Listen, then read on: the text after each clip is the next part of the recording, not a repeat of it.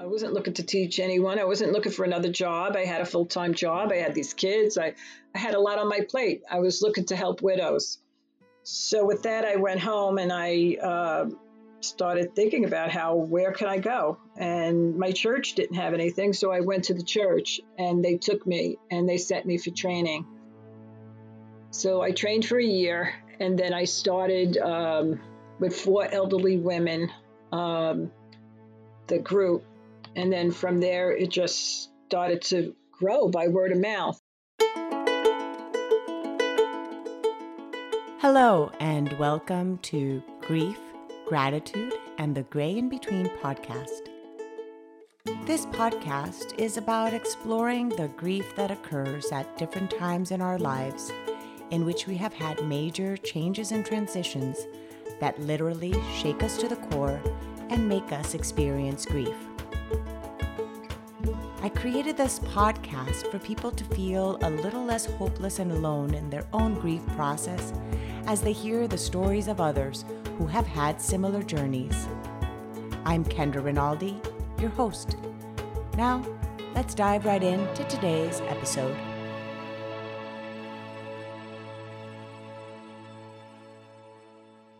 Hello, and welcome to today's podcast. Today, I will be chatting with Catherine Monaco. And Catherine is a widow, and she's created something really special out of her whole process uh, to be able to support other widows as well. So I'm excited to find out all her journey with you all, the listeners, because this is the first time she and I are chatting. So, welcome, Catherine. Thank you, Kendra, for this opportunity. I appreciate it. I'm so grateful that we're here, that you're here. And I was, we were just talking before we started to record that we are both with really bad allergies. We both took Claritin. We already have something in common there aside from grief. We both had to take Claritin. we should, I should, I should uh, tag Claritin on this podcast and, and give them props for our performance today. that would be good. By Claritin, we we made it through without sneezing through a podcast. So welcome. Thank you for taking the time this morning to chat with me. Thank you. So tell me a little bit then about yourself. Um, tell me about your husband, your kids. Um, this is the you know the way back when, and then how you became a widow, and then we'll kind of go from there. From there, okay. So um, I became a widow at 42 years old. I was married 19 and a half years um, to my husband, Larry. He was my knight in shining armor. Um, I came out of um, a divorced family where my father uh, abandoned us when I was eight years old. Um, I reunited with him when I was 21, but the damage was still there. And when Larry came into my life, he was just everything to me. He taught me how to be the best me. He taught me what family was about. He was an amazing father. We had three kids. Um, and at 44 years old, he developed a blood clot in his armpit. And we went to a uh, specialist and they did a sonogram. And the next day, um, they sent us home. And the next day, he passed away. Um, my 11 year old daughter um, told me that she was trying to wake him up, but she couldn't. And from that point, my whole life did a spin around. Um, and I, I know that I had a very strong uh, codependency on my husband because partly because of my childhood and just he was just every like he took over everything. I was a housewife. I didn't have to work. He just made my life easy, maybe too easy, because when I lost him, it was so difficult to then find my way. Because you had to basically learn. Oh, give me a second. Is There's a little bit of echo. Are you using a headset by chance? Yes. Oh, okay, okay. I don't know. I thought I heard my echo, my own voice, but okay. Um, so you basically had to then learn how to not only adjust to being without him, but also adjusting of doing everything and learning to do the things that he used to be the one in charge of doing. Absolutely. I like I didn't pay the bills in the house. I didn't know what the bills were. I didn't know where the things in the house were, like to shut the water, the gas. I didn't know what to do with the cars. I never did the inspections. I didn't even know tires had to be rotated until I got a flat. Um, he just took over everything. All I did was raise my kids and, you know, keep a clean house. And I was a real housewife, but my kids were full time job. But still, I wish I would have been a little bit more in tune to what he did, which wow. I had to learn from scratch. So I didn't even have a computer. I didn't have an email address because what would I need that as a housewife? And this so, was what year? What year was this? That this was in the year 2000, um, where we didn't have social media, so my resources were limited. I um, I didn't have you know um, social media or an internet to look up what to do with grief. I didn't have any of that. I had to figure a lot of things out on my own. Wow. Now, how how old were your children when your husband passed? When Larry passed? Yeah, they were 11. My daughter was 11. My son Anthony was 14, and my oldest Michael was 18. And they were all still home. So Michael, yes, he, he Michael just home, so. yeah, he just started college. He had graduated high school. Um, he tried to do a year of college, and he ended up dropping out. He could concentrate. Um, I tried to get him therapy. He was rejecting it. Again, I didn't know what other resources for him. Um, it, it just, there wasn't anything. It was really difficult. So for me, my sister put me in a bereavement group in a local Y, and they didn't take me until three months after my loss. That's the restrictions here in our area. And where where is it? What area do you live in? I live in Long Island, New York. Not in New yeah. York. So at that time, at that time, the restrictions were to wait about three months, like before you could even start this bereavement group. So here you are, three months without. It's basically like you're in a boat without a paddle, right? Absolutely. The, that's kind of how you felt without paddles and not knowing mm-hmm. how to navigate this new journey, not only of grief but of how do I take care of a household by myself? it was uh, it was overwhelming. It was now, totally overwhelming. Now, what did you do then those three months? Then, if you didn't have the bereavement group yet, uh, what other tools did you use, and how did you even start then job searching and those i don't know like where i can't even imagine like you know like how it would be how, to yeah. start out of a sudden when you haven't worked in you know whatever 20 years Eight, or yeah you know? 18 i was a respiratory technician i couldn't mm-hmm. go back to that because i'd have to be reschooled uh, you know because my daughter i had to get her on the bus i couldn't go back to school I, so i had to have a job so um, god blessed me with the gift to be able to paint and mm-hmm. i started painting murals in kids rooms and faux finishes and that was how I supported myself and my kids. I took a van that we had, I pulled the seats out, put ladders in there and crates, and just started hustling my painting business. I I love this because Catherine, it, it just shows how one, how resilient we are, two, how resourceful we can be if it really comes down to it. Like we really can be very resourceful as human beings. Like we find the means to do things. I, I think so. I think it's like a, a survival. You know, what choice did I have? And tools, the, the only thing that I did, and I still share this, you know, with people is that I would take a nap. yes. Like when it really got really painful, mm-hmm. because, you know, we don't sleep good in the beginning. We're tossing and turning and thinking and overwhelmed. And so we don't sleep good. And then we're trying to function during the day. And it, everything's so overwhelming. When it got too much to bear, I would just take a nap. Mm-hmm. And then I would start again when I would wake up. That was my biggest tool.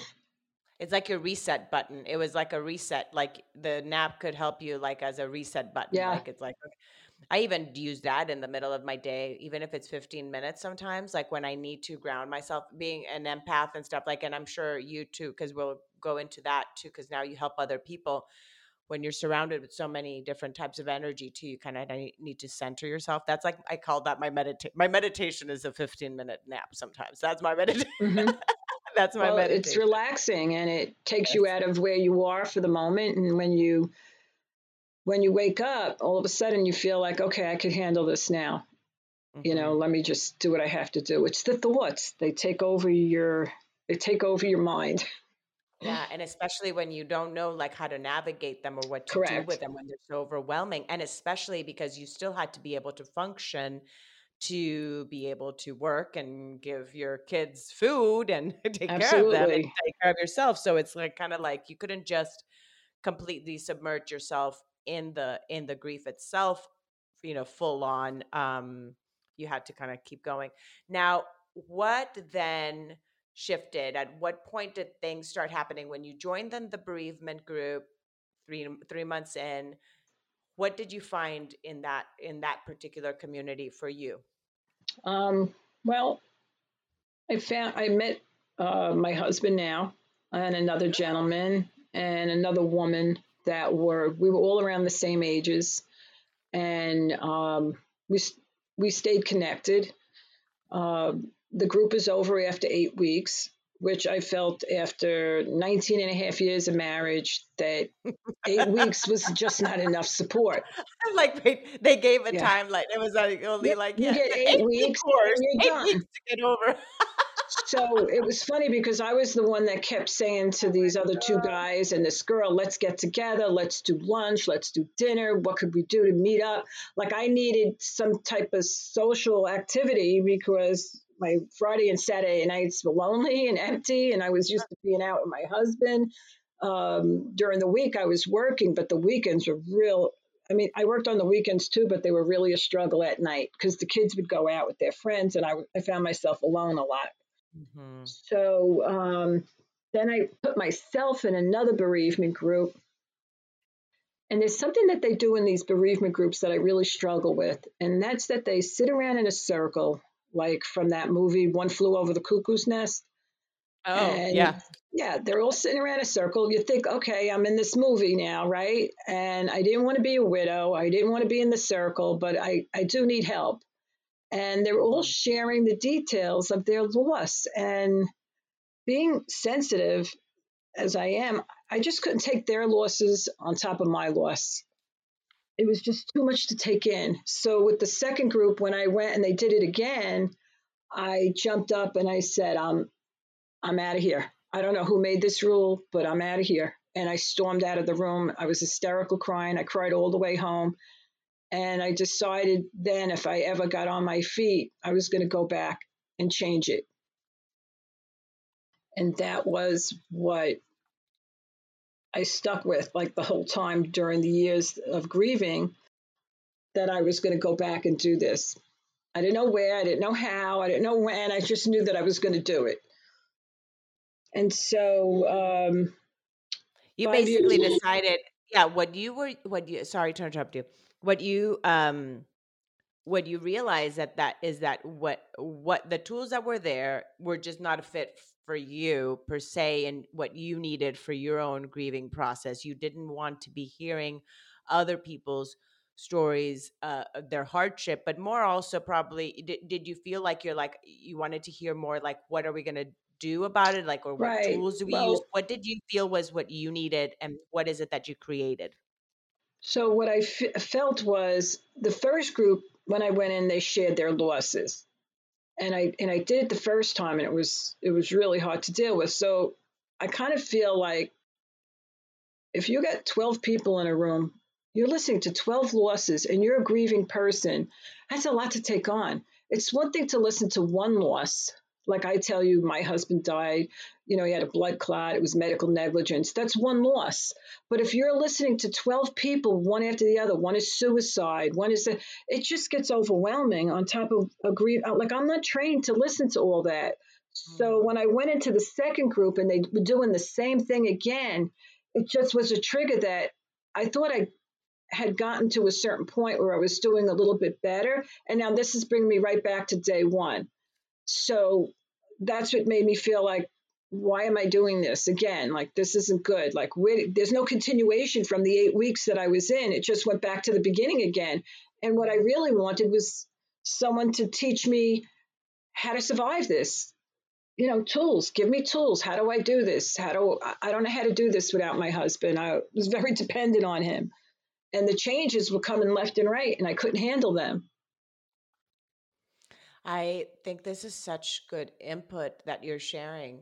Um, I myself am a facilitator in an, in a in a bereavement group, and so for an organization, and so what what you're sharing is very insightful for me, um, because I had not thought of what you just said that you as a participant are not tr- you weren't you're not trained to have to listen to all these other hardships. You know about your grief but then listening to other people's journeys it's like somebody that is like a facilitator a counselor a therapist or any they're trained to know how to listen to these things and to be able to deal with their emotions but participants necessarily aren't are not. So um so taking all that for you was just a lot. So thank you for that insight. It's um, helpful even for me. So I appreciate that.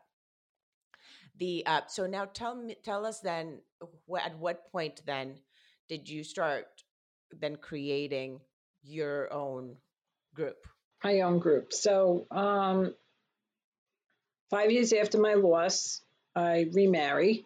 I married one of the men that I met in the bereavement group, Scott, and he has three kids. I adopt his three kids so that we could be a blended family.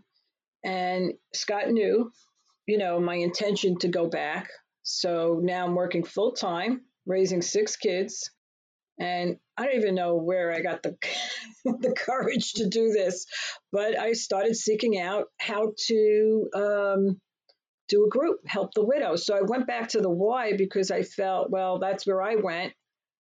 You know, I I guess my my thought process was a li- little limited at the moment. You know, I, I'll go there. That's where I got help, and so I went there, and they rejected me. They said you're not a social worker and you're not a psychologist and you can't do this. But you could. Um, they called me later to tell me I could do a chat group uh, for divorcees and singles and teach them how to paint. oh. Which was interesting because that makes me that just is how like people don't get a widow and they didn't get my my intentions you know? I wasn't looking to teach anyone. I wasn't looking for another job. I had a full-time job. I had these kids. I, I had a lot on my plate. I was looking to help widows. So with that i went home and i uh, started thinking about how where can i go? And my church didn't have anything so i went to the church and they took me and they sent me for training so I trained for a year, and then I started um, with four elderly women, um, the group, and then from there it just started to grow by word of mouth. And after a year, I got a call from the Y that they wanted me to come there and do a group for them, and they wanted to pay me. So that was kind of ironic because they started to hear how it was growing, and all of a sudden it didn't matter that I wasn't a social worker or a psychologist. Well, because you have the intuitive component too. Now, the training that you got was it a like to be a grief coach? Like, what kind of training they was were, it? Yeah, they were workshops. Um, I guess they really wanted to see um, where I was in handling, speaking about grief. Um, it's it's not as intense like when I teach uh, facilitating because I teach as well. I um, I teach all like what to expect. I go through everything. They didn't do that with me. I like doing actual program. Um, they just sent me for workshops. I had to do them for two years, but I started the groups after the first year, and I would just go to these like two-hour workshops, um, like seasonal, you know. And I just completed it, and then she gave me the permission to start the groups, and they gave me a room for free and coffee for free, and and I just bought the pastries and I made I made it like I, I created what I had in my head that should have been. I didn't have a three month limit. I kept the groups connected after the eight weeks. We have social gatherings. You know, I just did everything that I couldn't find for me. I created. That's wonderful. So, for example, if somebody, so when somebody would start, they'd have to start and finish at the same time. You didn't have people kind of joining in halfway through a particular group set so that it wouldn't change the flow. Is that correct? No, no, that is not correct. We do take oh, people in the middle. Yeah, oh, okay. yeah, okay. So yeah. how would it work then when somebody would then come in in the middle of it if you had already like do people okay I'm, I'm just trying to like wrap my head around your program How Okay. is your program unique how is it because it's still running um Right. unique uh, in terms of like when people come in then how did you make that different as to not having to reshare relive every single Oh, second right. so So tell me we, how that goes like okay. it's in in that i'm just i'm curious Okay. So first of all, we're doing the the, the groups virtually now, but we've always been an in-person group. So um, the first thing I do is I do an icebreaker. It's like a you ever see like that three-minute speed dating? Yes, yeah, Well, yeah, I like yeah, I something like what's the favorite place you want to go? What yeah. what if you had one one food to take to a desert deserted island, what would it be? Like those kind of things, like just No, really quick no, no. The no? icebreaker we do is I put um, 10 chairs. If I have 10 people, I put five chairs in front of the other five chairs parallel. And I give them three minutes to talk to each other, but not talk about their grief. And I ring a bell, and then one row moves down a seat, and then we do it again. And and this and this way everybody gets to meet each other before we sit around a table and talk. what a fun activity. That's so fun. It And gets loud, they laugh. It really is a good way. love it. Now, how are you doing that virtually? Are you able to then create Mm. little breakout rooms and then switch them up? Uh, honestly, no, I didn't even find out about breakout rooms till recently. But we, what we do, we don't have the icebreaker, but we give each person a chance to introduce themselves and a little bit about themselves. But we don't talk about the grief right away. Um, then we start talking about how you lost your spouse, but not the details. Just like what was it? Like for me, it would be medical negligence. Someone else, it's, it's suicide, overdose, car accident, murdered, whatever it is. But we don't get into how they were murdered Mm-hmm. or, you know, how they killed themselves. We don't get into that. We just only know that. And I say to them, listen, I tell them the truth. We don't want you to go into the details. We feel it's too much for you. But if you connect with someone else in the room, you know, feel free at the break to talk to them. Mm-hmm. You know, like so if I saw someone that had the same thing my husband had, I might want to go talk to them, you know. Right. Because for some people, the sharing and the the sharing the details is one of the ways that they kind of uh, come to terms to the reality of what happened. So for some people, that may be helpful, and so you allow that to happen, but more like in the one-on-one kind of One on situation. one. Right. Yes, instead of in Right. And I and we like. recommend therapists for everyone so they could get to tell their story. Um, I tell them all they could call me anytime and tell me their story if they feel the need to tell their story. I'm here to listen to them. I just don't want to subject everyone to everyone's story. Mm-hmm. I yeah, I I can see I can see that. That is, you know, I actually find that even true with even just this podcast. It, a lot of times people that um that I know that may be grieving are not, for example, wanting to even listen to even just the podcast episode because it can be a lot even for themselves to hear somebody else's journey uh, you know, on the podcast. So depending on who I'm interviewing, sometimes people do share more details because that is what they, you know, feel like they want to do. In other cases, they don't. So I, again, I am taking notes as you're speaking also helpful for me to have that into account as a podcast host and when I'm asking and so forth, so that the listeners themselves don't have to carry something else with them. Uh, rather, you know feel lighter to some extent rather than heavier when they get off of listening to Some some of them will say that when they call, they'll say, uh, "Do I have to share my story?" Mhm. And I'm like, "No, you don't have to share your story. Uh, we don't do that. You just you could just say how they passed, and that's it. And if you don't want to share that, you could just not share that. You could say, "I'd rather not." I I don't want anyone to feel pressured or Mhm. judged or you know. I just yes, want them to be comfortable in the space that we have for them and to know that we're there for them. yes. No, that's very, very good. Now, take us then into what it's become. Then, what has uh, and tell us the name. And this is again in Long Island, but now that it's virtual, are you are you going to maintain a virtual um, Yes. component too? Oh, okay. So Yes, because we're helping people to get a from yeah. We have people from Oh, uh, yeah, we have people from Canada now. We have people from Florida, from Texas, from all over. They're in and out of all my groups. So right now I have uh, eight groups. Um, two groups are uh, extra, are uh, for kids, 14 to 17, and then we have a group uh, for young adults. It's just kind of like a chat group. I have two groups um, for those that don't have children. We have a lot of members that don't have children, and then they're in a bereavement group with people who have children issues.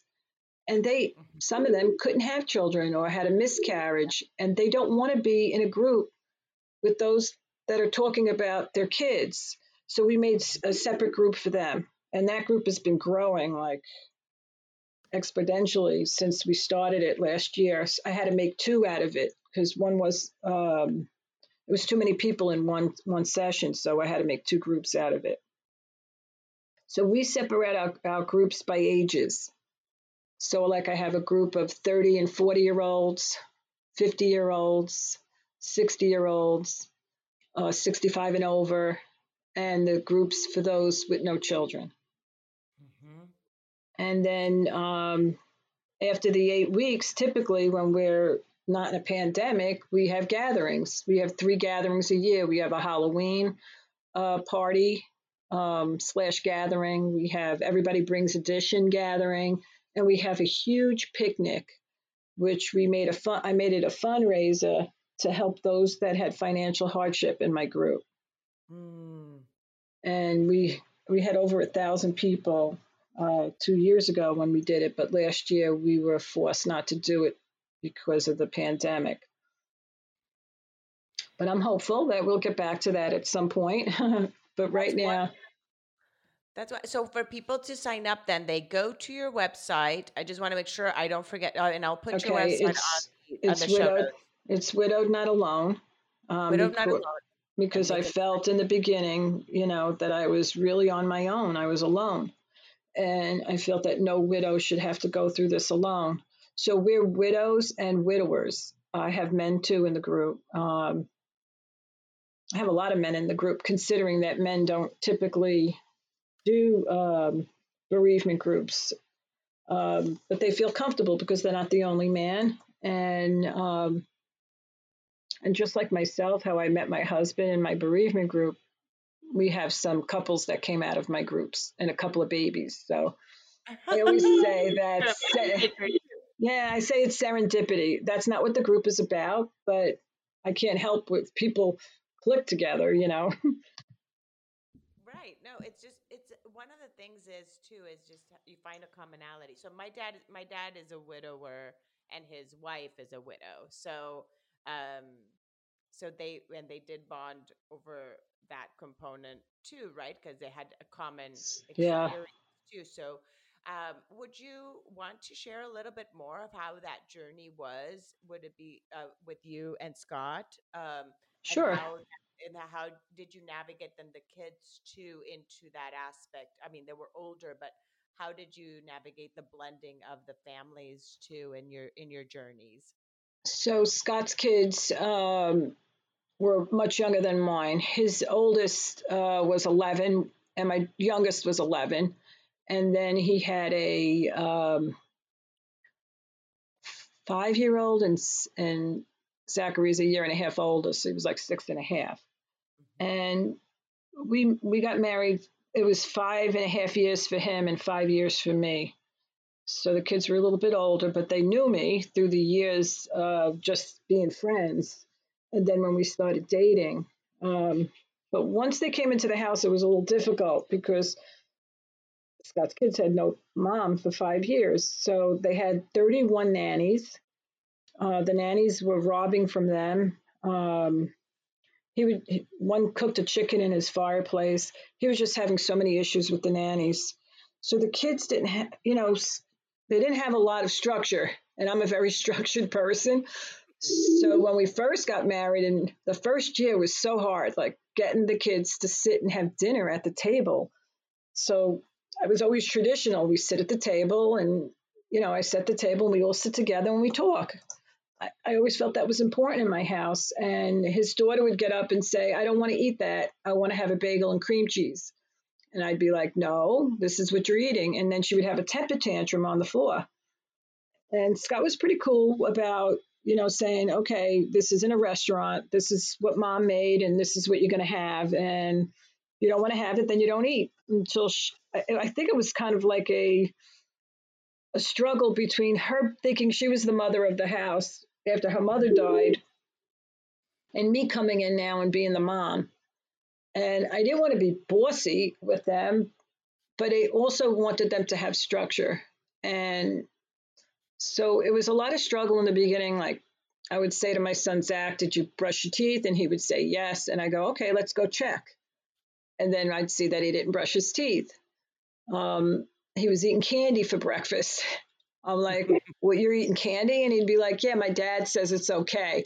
Like they were lying to me. I'm like, I'm sure your dad didn't say it was okay to have jelly beans for breakfast. so there was a lot of struggle trying to get them on board. Um, but and it how was, was it for yours with then Scott? How was it for your kids adjusting then to Scott being now in the home? Well, my my daughter was angry.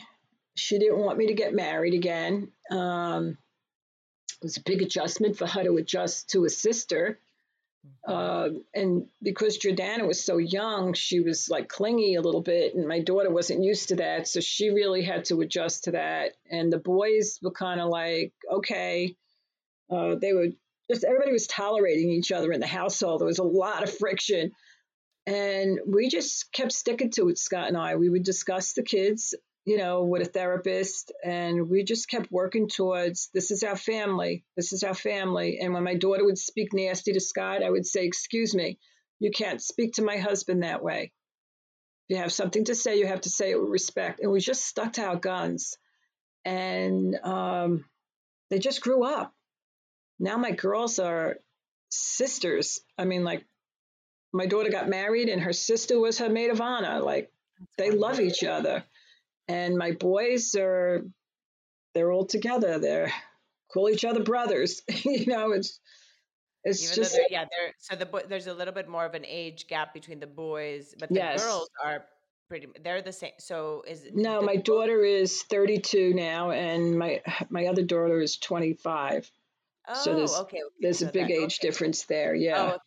Okay. So it was her, his oldest, 11 year old was a boy. So right. it was boy. Got it. Got it. I thought that maybe the girl. So, um, so yeah, so it's all about just really also be, just being persistent and consistent, and then you know, kind of like you said, sticking sticking Sticking with with it. Oh man, it was it was challenging at times. It really was. It is.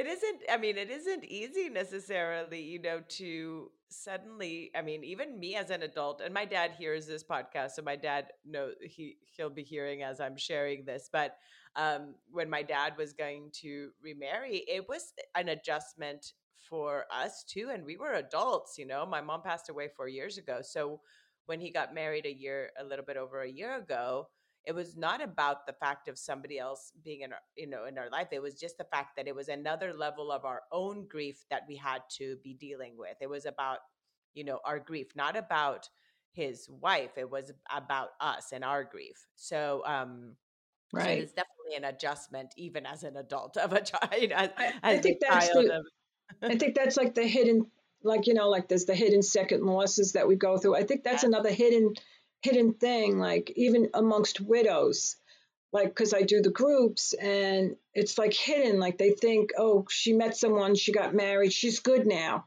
Well, no, I still had to support my kids. Scott was going to support my three kids, you know, so I'm still working and I'm putting my daughter and my son through college and I'm still paying their medical bills and all their things and I'm working on this family to try to make it a one family and it's not as easy as you think it is. And it's like it's I think that's like the misconception like just because you meet someone and even when I was dating him it was like everyone that was helping him with his kids stopped helping him. Like they thought I was helping him. I couldn't help him. I had my own kids and my own work.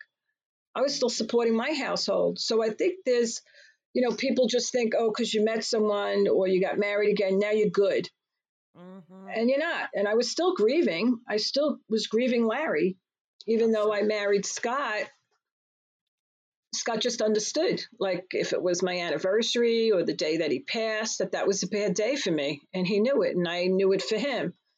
But I was still grieving. I didn't wait till I felt like I was better, or I would have never did anything.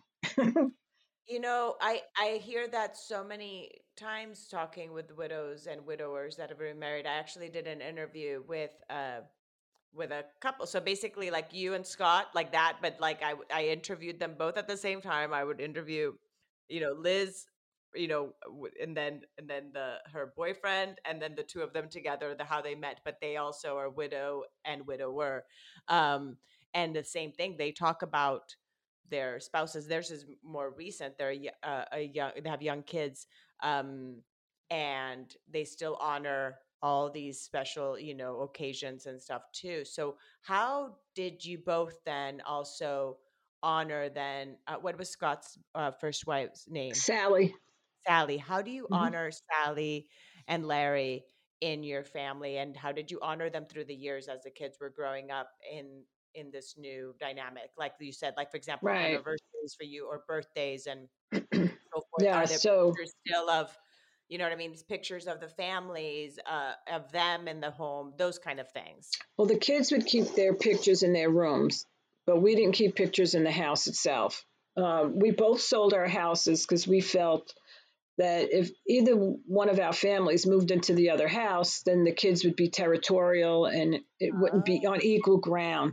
So we both sold our houses and we bought a house together so that they we all moved in at the same time. And um, Scott's Jewish, and I'm I'm Catholic. Um, and I loved what he was doing. He was lighting these little Yahrzeit candles that burn uh, for 24 hours in memory of Sally. And so then I was like, I want one of those for Larry. so the kids would know when the candles were burning, it was either for Sally or Larry, and they would say, who's the candle for? And and they would know like it's Larry's birthday or Sally's birthday and it was the day Larry died and they would know because of the candle.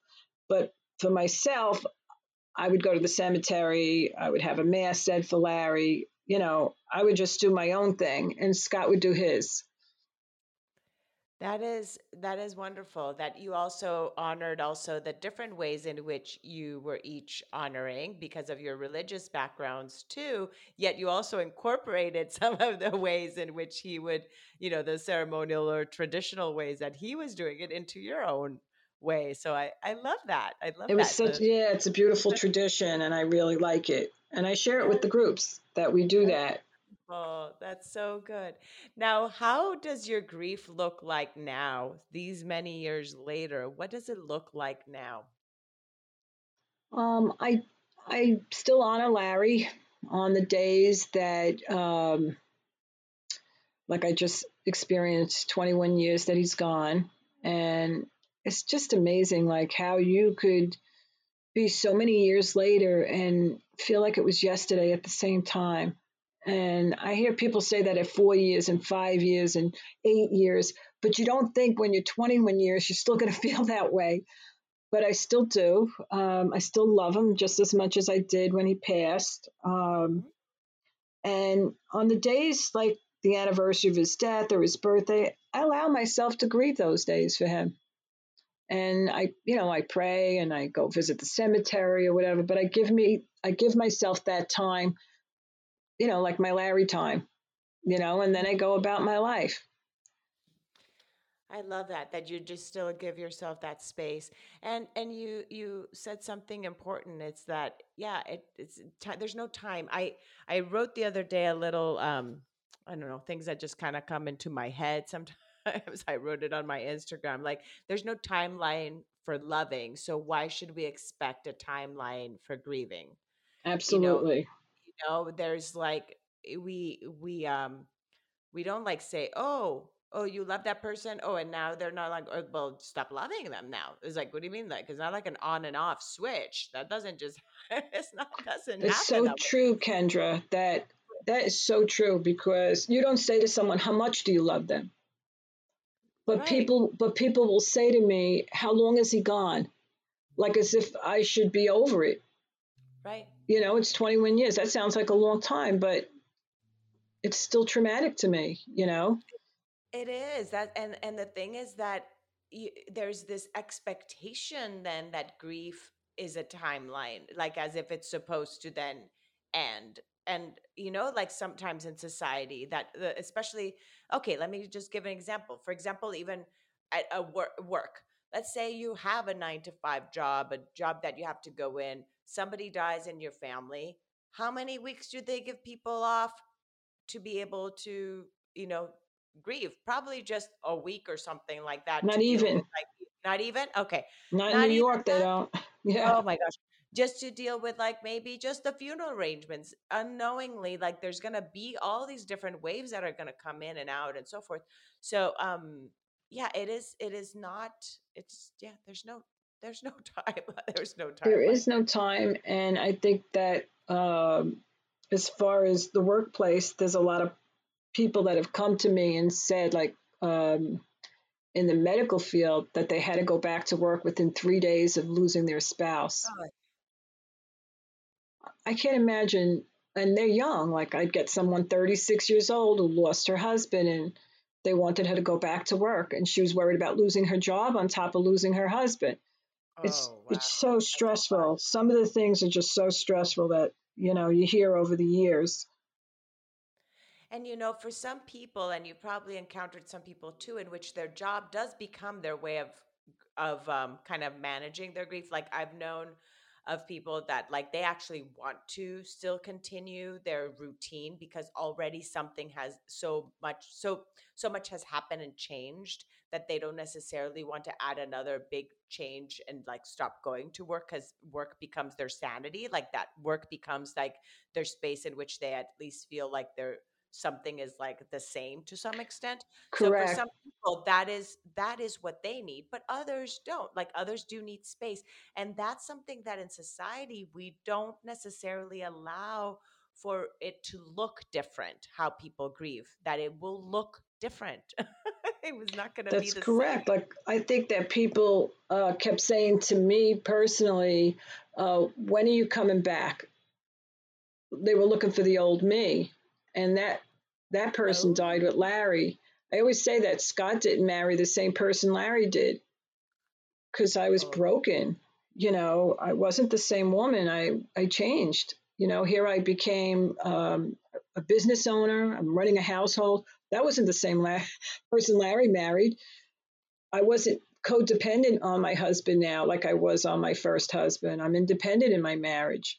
So I'm a totally different person. I always say, like, if Larry ever came back to the earth and saw me in action, he would be like, Who is that? who, who is that person? I'm sure, in my perspective, he's watching you and he's just cheering you on. He's so proud of you. In my perspective, he's just watching on the bleachers and being like, "Yeah, you go, Catherine. Look at yeah. you, girl. I knew yeah. you had it in you." this is a woman that didn't know how to pay a bill or or do an email, and I ended up running a business and running these groups and like running a household, sold a house, bought a house. I mean, it did so many things within my my griefhood that I myself don't even know how I did it. Amazing, right? We surprise ourselves of what we're capable of, and we don't give ourselves um, credit sometimes for seeing how much growth has happened. And just you hearing your story of how much you've done in the last 21 years since you you experienced, you know, that traumatic day and his sudden death and you changing completely like to who you are now um that's amazing that's amazing I, I honor you for that because thank you. You know, it's it's I yes, you like some people say I had no choice. I had to. I had three kids. I had to. I had to put. I had to put one step forward and keep going and figuring it out as you know as I went. Um, and that's the thing. You just figured it out as you went. It's not like you had this plan you know you didn't have right. any any guidebook to know what it nope. is i couldn't even read honestly um, the my reading was challenged by the the trauma of finding my husband so i couldn't even read about grief so all of it i i kind of did on the blind but what I give to our groups is I give them the things that I wish somebody would have told me. Like even the fact that I felt like my daughter lost her father, she also lost her mother for a while. Um, you know, things like that, like the things that I wish somebody would have said to me. You know, your children, their childhood is compromised by loss. You know, try to be there for them as much as you can. Take vacations with them. I wish I would have had someone telling me that. Like I didn't. I was just always worried about work, supporting my house, supporting my kids, and I didn't have enough time like to have fun with them and enjoy their. My daughter was still only 11. She still had a childhood left, you know. You you said something that I I heard another another friend that I interviewed to also a widow. She she said the same. Like for her was basically she did not. Her son was only, I think three when his dad passed, and so she was like, I could not allow my son my, to not only grow up now without a father, but without a mother because I could not lose myself in that. So that's what kept her going was knowing that she couldn't lose who she was.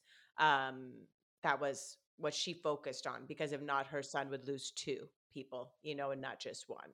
Um, that's what kept her moving forward. It's I see a lot of young people um, come to that conclusion on their own, and I don't know if they were just more aware than I was, um, but that didn't come to me.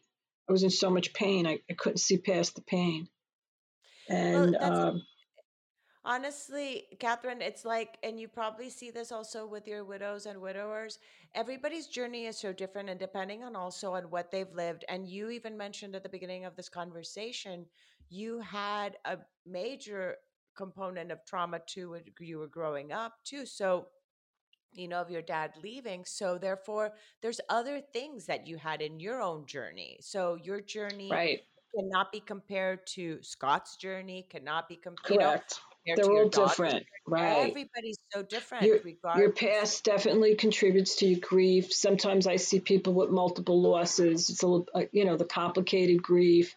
It all contributes to how we get through this. Um, that's why I always feel like I just, it's, you can you can get through it alone, but it helps so much when you get through it with a group and you have the support of others that say, you know what, I've been there already. I've I've gone through it and this is what helped me. I, I try not to give people advice. I, I try to just make suggestions and say, you know, this works for so many people. Like over the years of staying connected to the groups, I've learned a lot. Um, I have therapists that come in on a regular basis to, um, you know, speak to the groups on different topics. I learned a lot from them. And I just, you know, we share all those things because we want people to, you know, have the support that they need. It's resources it's research and like you said like there's going to be something some of those tools that you offer are going to be beneficial to some like for example if i say to somebody journal like i used to write when my sister died i would write letters um, as if i was writing to her. I was 21 okay? Nobody told me that that's what you do. Intuitively that's what i did. Nobody said write right. a letter to as no i would just write letters as if i was like a journal entry and be like oh Zorana, today I did that, that, that. And by the way, I really miss, you know, like, so either I would write of just of what was going on with my day to her, or I would write about my emotions about how I missed her. But that was again intuitive. But for somebody else, if I were to say, like, you know, write a journal or like eh, i don't like writing you know that's just not the right. way. I'm like oh, okay dance it out then you know who knows? Like somebody everybody's different. So like right. what you do with your grievers is you know you offer different options. Yes. you give the different tools that are out there and take what serves you. That's really what it is. Take what serves you and then if it doesn't, you know, it's okay. it's right. okay. But there's right. here are options. And this helped me. It may or may not help you. If it does, wonderful. If not, then try maybe this thing that's helped, you know, X, Y, and Z person too. Right. Um, right. But some some tools yeah. are like exercise or the journaling. Oh. Some of them are like really helpful. Yes. And, you know, you can't tell someone what to what to do, but I, we do share like like writing a letter to your spouse. Mm-hmm. And just doing that is so cathartic, you know, because it's a form of journaling. And I'm like, write to them. Tell them all the people that weren't there for you. Just you know, vent. Yeah, get it out. It because you know, really, it's so cathartic if you you write all this stuff. And this person wasn't there for me, and this person was I didn't expect, and this is what happened. And you could just keep on writing and crying and laughing, and you just could get it all out. Yes, without judgment. yeah, without doing a daily journal, but just writing a letter. You know. Yes, no, that's so that's so true. Um, yeah, no, there's just eh, all these different ways and experiences, and like you said, you've you you can't say you're an ex. You can you can't. I okay. Let me just put it this way: you have seen a lot of way more widows and widowers, and you've also eh, you know done this for a long period of time, and even yet and I say this myself, we're not experts on that. We're only right. We're still not experts because right. only only the person experiencing is the expert on their own grief. But we have enough vision of having seen people to give again those resources of what has worked. It's kind of like this is the evidence Correct. I have. This is the this is the things that I've seen along the years that have helped people you know and and here it is and this is wonderful i just think it's wonderful that you're offering this and now that um that this virtual world has opened up the doors for you to have you know an online program as well. How wonderful because now the listeners hearing this if you're feeling that you are wanting this kind of community and you're a widow or a widower or uh or a teen too right? Teen because you but uh, so for the teens are kids without one yes. all, a, kid, a teen that lost a parent or uh-huh. yes we have a uh, a woman that's in our group. She's she lost a husband in her 30s, and uh, she happens to be a school psychologist. She also lost her dad when she was in her 20s, so she stepped forward and asked to uh, facilitate a group. And she does the teens, so she's a school psychologist, so she's excellent with the kids. and and she understand and they like her because she understands what their mom was going through and she also understands what they're going through losing her own dad. Yeah. and then um, i have another facilitator that um, lost her dad when she was in her 20s and she does the 20 to 30 year olds and it's just like a that group is like a chat group twice a month they meet. It's not like a structured bereavement group. And then i've been doing one-on-one coaching I do it for a donation. All our groups are free. Um, we're not a non for profit. We are no profit. Like I have never like organized myself as a non for profit uh, because I did it through the church and they hold the funds from the fundraisers and all that. So, so um, people can, can just sign up for then a program because I actually, yeah. as you're speaking, names are coming up in my head of people that I could because a lot of times like the group I'm I'm a member of is only here in my in my in the Dallas area. So I can't you know if somebody's out of the out of the state I'm like the organization that I uh facility you know that I volunteer in is only in this area. So I'm always looking for resources mm-hmm. to be able to pass on to people. Usually I send them to childrengrieve.org if they have children, like to kind of just see what things are in their areas. So um so I love that now I have one other resource to send them. Thank you. Um, Thank I'm you. definitely going to add it to my resources list too on my on my uh, website too, so that people can go there and and and be able to do this, especially now that it's that they can go from wherever they are. So I love right. this. Thank you so much. Anything else you wanted to share with the listeners that I might have not been you know asked you that I've forgotten to um. Yes, I I want to share that not only do we do the eight week bereavement, but then we have a group called Chat and Connect, and that group is for those that finished bereavement and are a little bit longer. Um, they because we keep the groups together after the eight weeks. We make a captain and a co-captain in each group and we pick a person within the group that wants to keep the group going. And so then we leave them off on their own and they keep meeting. And then those all those groups, you know, let's say I have eight groups right now, that's at least 80 people, then we all meet together with the people that I had previously so we're always gathering and we're always bringing each other together but sometimes over the years because i'm doing this for 15 years the groups start breaking up people move out of state somebody gets married And then there's only like maybe two people left in the group. So we made this other group called Chat and Connect so that they could go into another group and meet new people, you know, from all the groups that are stra- all the stragglers. They still have round table talk and they could still meet. I love that the stragglers, the ones that have graduated or well, it's just like there's still people left that they still want to connect. That you yes. know, and why should they be left alone? Again, it's not being left alone. And then I have a member that created a group within the group that they the the widows that are longer um, made like a meal train, and they help the widows that just come in that if they're sick or they need extra help, they help each other. They give them care packages. And she named that Wednesday's Children because we do the groups on a Wednesday evening. And so that came out of this group as well. So there's so much growth within the grieving community. That is, you know, and I love I love that you said that you still have this other group, the Chat and Connect, because like we were just talking before, you never know when again you may need Yes. be able to talk to somebody because even just like as I mentioned, even when my dad got married and a different level of of my own grief kind of coming up to the surface there may be other occasions down the line like if your if your children you know get married and you don't even have the the the other parent there to be present on such a special occasion it could bring up a, a whole other um part of their grief too absolutely or, you know, whatever when they graduate from college and here you are alone seeing your child you know whatever it is that maybe absolutely I, emotions I always say three years after my loss, um, we had a snowstorm and I had to shovel. And no one thought to say, oh, there's a widow, she's a widow, because it's three years later, but I'm still a widow, you know, and I still have these responsibilities. It was so much work to have to shovel myself out to get to work on top of all the other responsibilities. So there's you need somebody to validate. Yeah, that was a lot for you to do, you know. Like oh. you're still having meltdowns and even when I had my grandchildren that my husband wasn't there.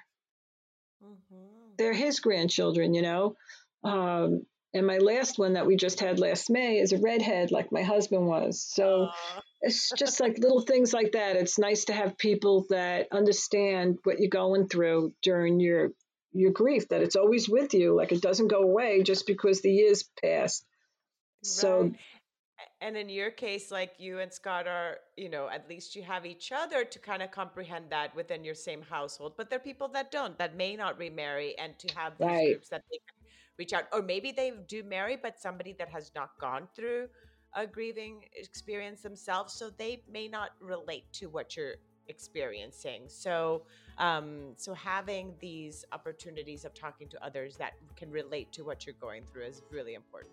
Thank you so much once again, Catherine. And um, again, it's Widowed Not Alone. Widowed Not Alone is the name of your website. And again, I'll put that in the in the little whatever. I, I never remember what to call that. The stuff, the information about the podcast. Just scroll on the info of the podcast when you're listening to this, listeners, because I forget what that's called. And I will also add it to the resources on my website as well, the website. So thanks once again. Thank you, Kendra. Thank you again so much for choosing to listen today. I hope that you can take away a few nuggets from today's episode that can bring you comfort in your times of grief. If so, it would mean so much to me if you would rate and comment on this episode. And if you feel inspired in some way to share it with someone who may need to hear this, please do so. Also, if you or someone you know has a story of grief and gratitude that should be shared so that others can be inspired as well, please reach out to me. And thanks once again for tuning in to Grief, Gratitude, and the Gray in Between podcast. Have a beautiful day.